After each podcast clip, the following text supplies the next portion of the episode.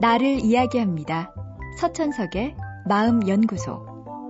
어제 김연아 선수가 세계 피겨 선수권 대회에서 우승을 했습니다.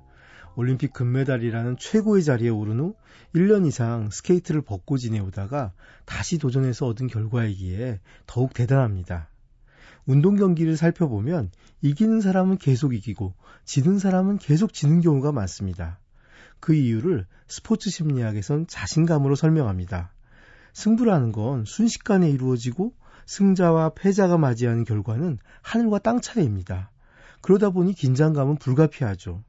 그런데 자꾸 지다 보면 상대 앞에 서면 자신감이 떨어지고 더 긴장하게 됩니다. 긴장은 내 몸을 얼어붙게 하고 그로 인해 자신을 조절하는 힘은 더 약해집니다. 결국 경기력은 평소 실력에 미치지 못하게 되죠.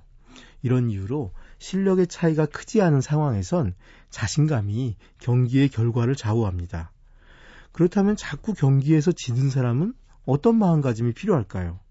우리는 흔히 최선을 다해라. 평소에 더 열심히 노력하면 분명 이길 수 있다. 이렇게 말합니다. 그런데 이 말처럼 사람을 괴롭히는 말은 없습니다. 특히 정말 많은 노력을 했는데도 이기지 못한 사람에겐 잔인한 말일 수도 있습니다. 저는 오히려 승부에서 꼭 이겨야만 한다는 마음을 버리라고 이야기합니다.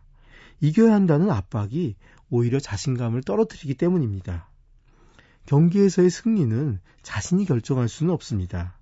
경기란 최선을 다했지만 결과가 좋지 않은 경우도 있고 어찌하다 보니 예상외로 좋은 결과를 얻을 때도 있습니다. 내가 상대를 이길 수 있을지, 우승자가 될 수 있을지는 나의 노력만으로 답을 낼 수는 없는 일입니다. 다만 나는 내가 할 수 있는 최선의 모습을 보여주는 것 뿐이죠. 인생이란 승부에서도 마찬가지입니다. 내가 노력한다고 결과까지 좋을 수는 없습니다.